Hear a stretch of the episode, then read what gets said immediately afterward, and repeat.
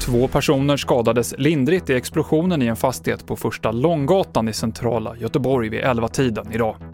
Explosionen skedde på en läkarmottagning och på samma plats sprängdes en dörr en natt för några veckor sedan. Ingen har gripits än för något av de här dåden. Flera län i Sverige har nått toppen av sin kapacitet för coronatestande när trycket på labben ökar i takt med smittspridningen. Nu ska socialministern kalla regionerna och myndigheter till ett möte för att diskutera det här, rapporterar DN. Testning och smittspårning beskrivs som två av de viktigaste åtgärderna för att hejda smittspridning. Och Sveriges förbundskapten i fotboll, Janne Andersson, har testat positivt för covid-19. Sveriges landslagsläkare säger på förbundets hemsida att Andersson mår förhållandevis bra.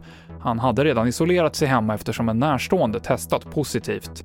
Det här innebär att Janne Andersson inte kommer att leda laget någon av matcherna den här landslagssamlingen. Ikväll spelar Sverige mot Danmark, en match som sänds i TV12. TV4-nyheterna med Mikael Klintevall.